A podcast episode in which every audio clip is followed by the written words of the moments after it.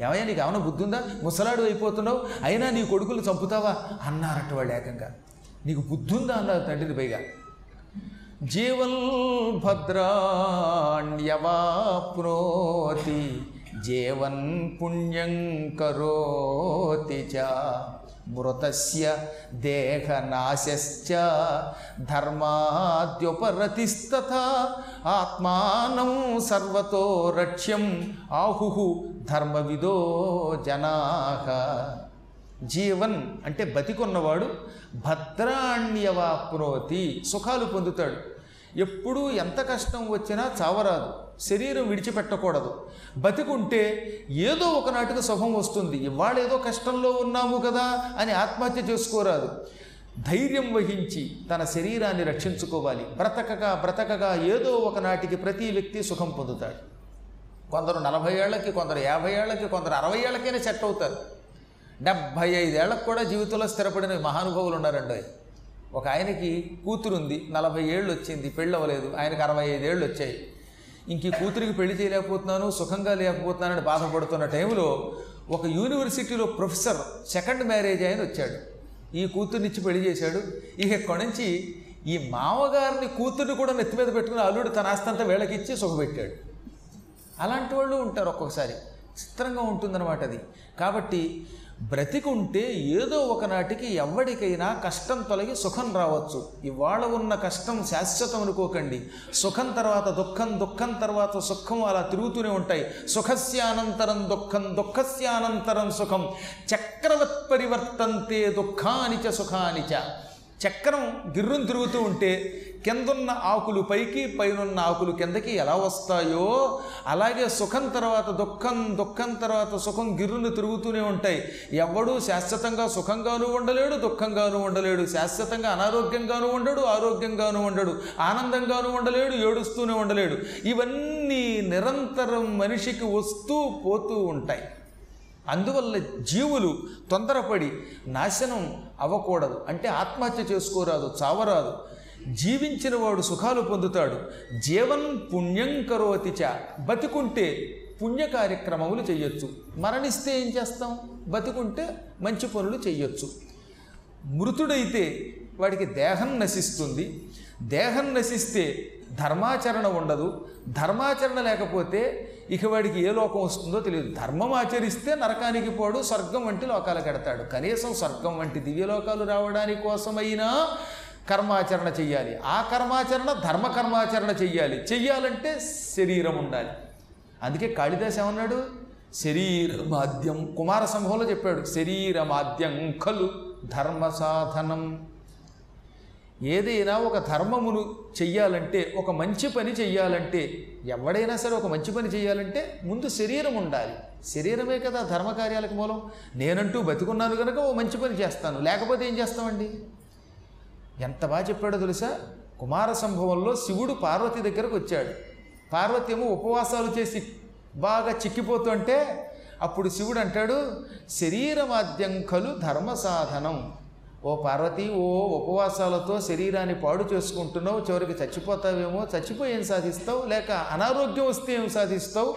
ముందు శరీరమును ఆరోగ్యంగా ఉంచుకోవాలి. శరీరం అంటూ ఉంటే ఏ పనన్నా చేస్తాం. ఏ పనికైనా ముఖ్యం శరీరం. కాబట్టి శరీరమును పోషించుకోవాలి ఉపవాసాలు చేయొద్దు అన్నాడు ఆయన. శివుడు చెప్పాడు పార్వతికి. అందువల్ల మేము శరీరం విడిచిపెట్టదలుచుకోలేదు. ఇదంతా వాళ్ళ నాన్నగారికి చెప్పారు ఆయనకి తెలియనట్టుగా.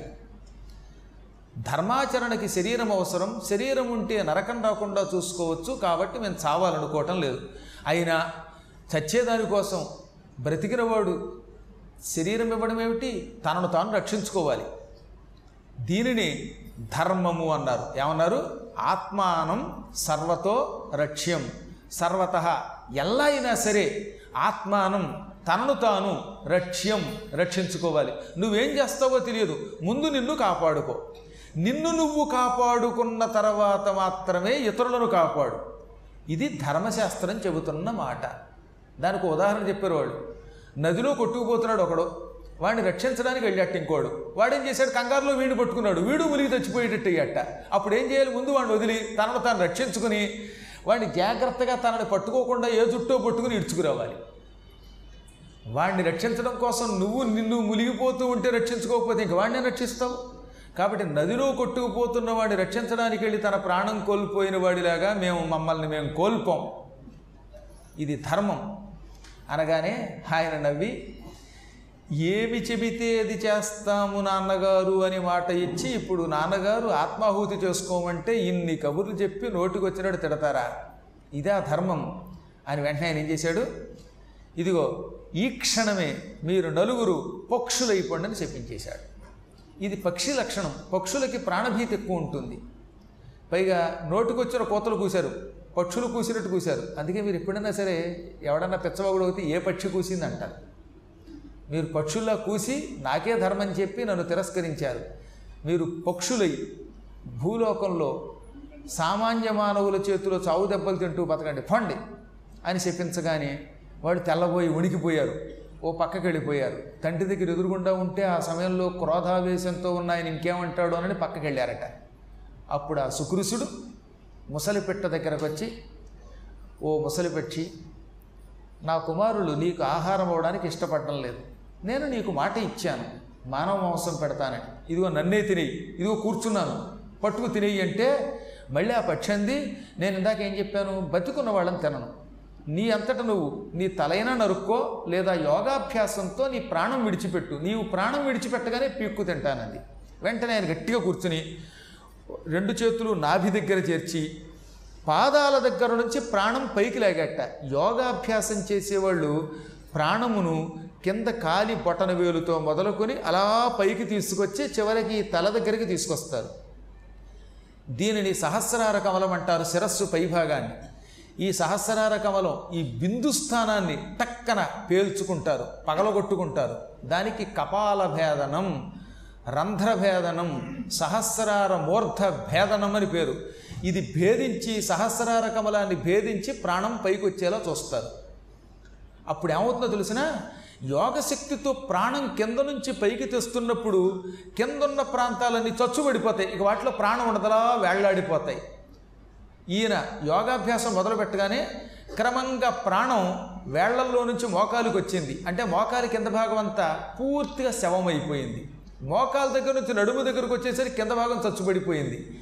వెంటనే ఆ ఎదురుగుండా ఉన్న పిట్ట కాస్త ఇంద్రుడిగా మారిపోయింది. అది పిట్ట కాదు దేవేంద్రుడు. పరీక్షించడానికి వచ్చాడు. దేవేంద్రుడు టక్కన లేచి నెత్తి మీద దెబ్బ కొట్టి వద్దొద్దు మా మా ముంచ వద్దు వద్దు నీ ప్రాణం విడిచిపెట్టకు యోగాభ్యాసంతో అని మళ్ళీ ఆయన ప్రాణాన్ని యథాస్థానంలోకి లాక్కొచ్చాడు. లాక్కొచ్చి శుక్రుశురుణ్ణి లేపి రెండు చేతులు జోడించి ఇంద్రుడు కూడా నీ ధర్మమునకు నీ సత్యమునకు పరులకు ఆహారం పెట్టడానికి శరీరము కూడా త్యాగం చెయ్యడానికి సిద్ధపడిన నీ సాహసానికి దేవేంద్రుణ్ణి నేను కూడా నమస్కారం చేస్తున్నాను. ధర్మం ముందు ఎంత గొప్పవాడైనా చిన్నవాడే. ధర్మపురుల దగ్గరకు వచ్చేసరికి ఎంత గొప్పవాడైనా పసివాడే నమస్కరించవలసిందే. ధర్మాత్ములైతే దేవతలు వచ్చి నమస్కరిస్తారు తెలిసిన మీకు?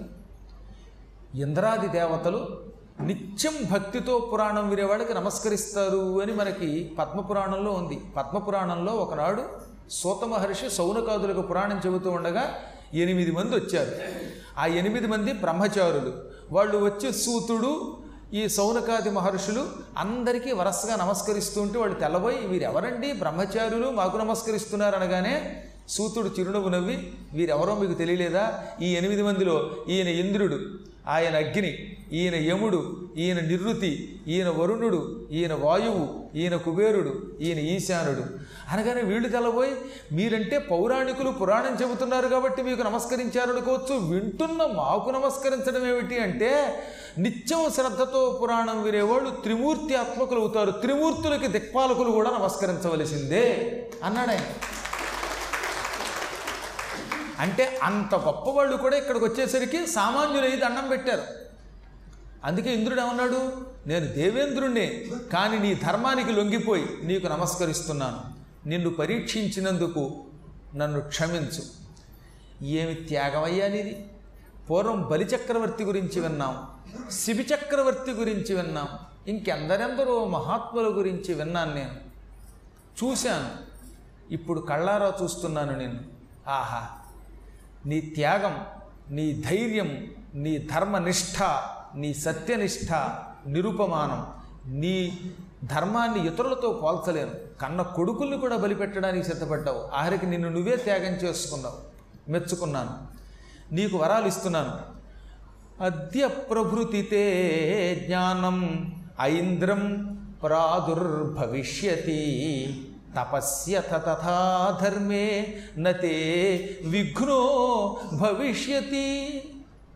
ఈ రోజు నుంచి నీకు ఐంద్ర జ్ఞానం అని ఒక జ్ఞానం ఇస్తున్నాను. ఈ ఐంద్ర జ్ఞానం శ్రీ మహావిష్ణువు సృష్టించాడు. అది నాకు ఇచ్చాడు. ఆ జ్ఞానం వల్లే నేను మూడు లోకాలు పరిపాలిస్తున్నాను.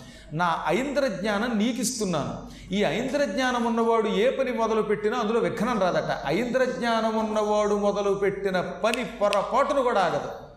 నువ్వు తపస్సు చెయ్యి నీకు విఘ్నం రాదు. నువ్వు విద్యలు మొదలుపెట్టు ఆ విద్యాభ్యాసంలో అడ్డురాదు ఆఖరికి నువ్వు ముక్తి కావాలని సంకల్పించు నీకు అడ్డురాదు ముక్తి పొందుతావు. ఈ రోజు నుంచి నీకు భూత భవిష్యత్ వర్తమానాలు తెలుస్తాయి. నువ్వు ఏమంటే అది అవుతుంది నువ్వు మహాత్ముడివి అని దీవించి వెళ్ళిపోయాడు. ఆయన అలా వెళ్ళగానే ఈ పిల్లలు పరుగు పరుగునొచ్చి ఇదంతా చూసి ఆయన కాళ్ళ మీద పడి నాన్నగారు రక్షించండి. నాన్నగారు అయ్యి రక్షించండి అని కాళ్ళ మీద పడిపోయారు. పాపం ఈ పిల్లలకి భయం పట్టుకుని. తండ్రి ప్రతి జీవికి మరణం అంటే భయం ఉంటుంది. ఎంత గొప్పవాడైనా సరే చావు అంటే భయపడతాడు. మంచి వాహనంలో వెడుతున్న ఒక రాజుగారు హఠాత్తుగా గుర్రాలు ఆ వాహనాన్ని తలకిందులుగా చేయగా అమ్మో అని పెద్ద కేక పెట్టేట. ఆయన జీవితంలో ఎప్పుడూ భీతి ఎరగకుండా యుద్ధం చేసిన వాడే. అటువంటి వాడు కూడా గుర్రములు ఒక్కసారి రథం తలకిందులుగా చేయగానే ఎక్కడ ప్రమాదం అవుతుందో చస్తానునని ఒక కేక పెట్టాడు. మహారాజాధిరాజులు యుద్ధరంగంలో ఉన్నవాళ్ళు కూడా ప్రాణభీతితో మరణ భయంతో కేకలు పెడుతున్నారంటే ఇంకా మాలాంటి వాళ్ళం బ్రహ్మచారులం పెళ్ళి కాని వాళ్ళం శరీరం విడిచిపెట్టాలంటే భయపడకుండా ఉంటామా? ఈ శరీరం ఒక నగరం దీనికి పురము అని పేరు. మన శరీరాన్ని పురం అంటారు గుర్తుపెట్టుకోండి. ఇదం శరీరం కౌంతేయ క్షేత్రమిత్యభిధీయతే అని భగవద్గీతలో కృష్ణుడు చెప్పాడు. దీనికి ఒక క్షేత్రం అని పేరు దీనికి పురం అని పేరు. ఈ పురానికి మన ప్రాణం ఉన్నదే అది రాజు. ఈ జీవి ఈ శరీరం అనే పట్టణంలో ప్రవేశించాడు. శరీరం అనే పురంలో జీవి ప్రవేశించాడు ప్రాణం ప్రవేశించింది. దీనికి రాజు జీవి. నా శరీరమేమో నగరంట పురంట దీనికి రాజు మన ప్రాణం. మరి మంత్రులు ఉండాలిగా? రాజుగారు ఉన్నారు ప్రాణం శరీరం ఉంది ఇదొక నగరం. ఎప్పుడు రాజుగారు నగరము అన్నాక దానికి మంత్రులు ఉండాలి. మళ్ళీ మామూలు మంత్రులు కాదట. ఈ శరీరం అనేటటువంటి పురమునకు జీవి రాజు అయితే ఇద్దరు మంత్రులు ఉన్నారట. ఈ ఇద్దరు ఎప్పుడు పరస్పర విరోధులే. ఇద్దరికి పడిదవదు వాళ్ళే ఒకడు మనస్సు ఇంకోడు బుద్ధి. మనోబుద్ధులు దీనికి మంత్రులు. మనస్సు ఒకటి చెబుతుంది బుద్ధి ఒక రకంగా లాగుతుంది. ఒక్కొక్కప్పుడు బుద్ధి ఏమంటుంది? ఇదిగో మనస్సు చెప్పిన మాట వెనక సుమా మనస్సు ఏమంటుంది? తాగంటుంది నువ్వు తాగావంటే ఆ తర్వాత నీ శరీరమే లాక్కుపోతాడు యముడు అంటుంది. అయినా సరే మనస్సు వినదు. ఒక్కొక్కప్పుడు మనస్సు చెబితే బుద్ధి వినదు. రెండు రెండు రకాల వైరుధ్య భావములు కలిగిన మంత్రులు. ఈ రెండు మంత్రుల్లో ఏ మంత్రి ఎక్కువ బలమైన వాడో ఆ రకంగా నడుచుకుంటాడు. ఒక్కొక్కడిని బుద్ధి అదుపులో పెడుతుంది. ఒక్కొక్కడిని మనస్సు అదుపులో పెడుతుంది. మనస్సు అదుపులో పెట్టిందా? బుద్ధి అదుపులో పెట్టిందా? అనేది తెలుసుకోవాలంటే వాడి ప్రవర్తన చూస్తే చాలు. ఇష్టం వచ్చినట్టుగా తిరుగుతున్నాడంటే ఎవణ్ణి లెక్క చేయకుండా ఉంటున్నాడంటే పాపములు చేయడానికి వెరవడం లేదంటే వాడికి మంత్రి మనస్సు. కానీ వీడు ధర్మ మార్గంలో నడుచుకుంటున్నాడంటే వ్యసనములను అదుపులో పెట్టగలుగుతున్నాడంటే మీలాగా పురాణం వినడానికి వస్తున్నారంటే మీకు బుద్ధి మంత్రి. బుద్ధి ఎప్పుడూ కూడా సరైన దారిలో పెడుతుంది. మనస్సు అలా పెట్టదు. మనస్సు ఎప్పుడు పెడత్రవ్వలకి తీసుకెడుతుంది. బుద్ధి దీన్ని అదుపులో పెడుతుంది. కాబట్టి నాకు నమ్మకం ఏంటనమాట?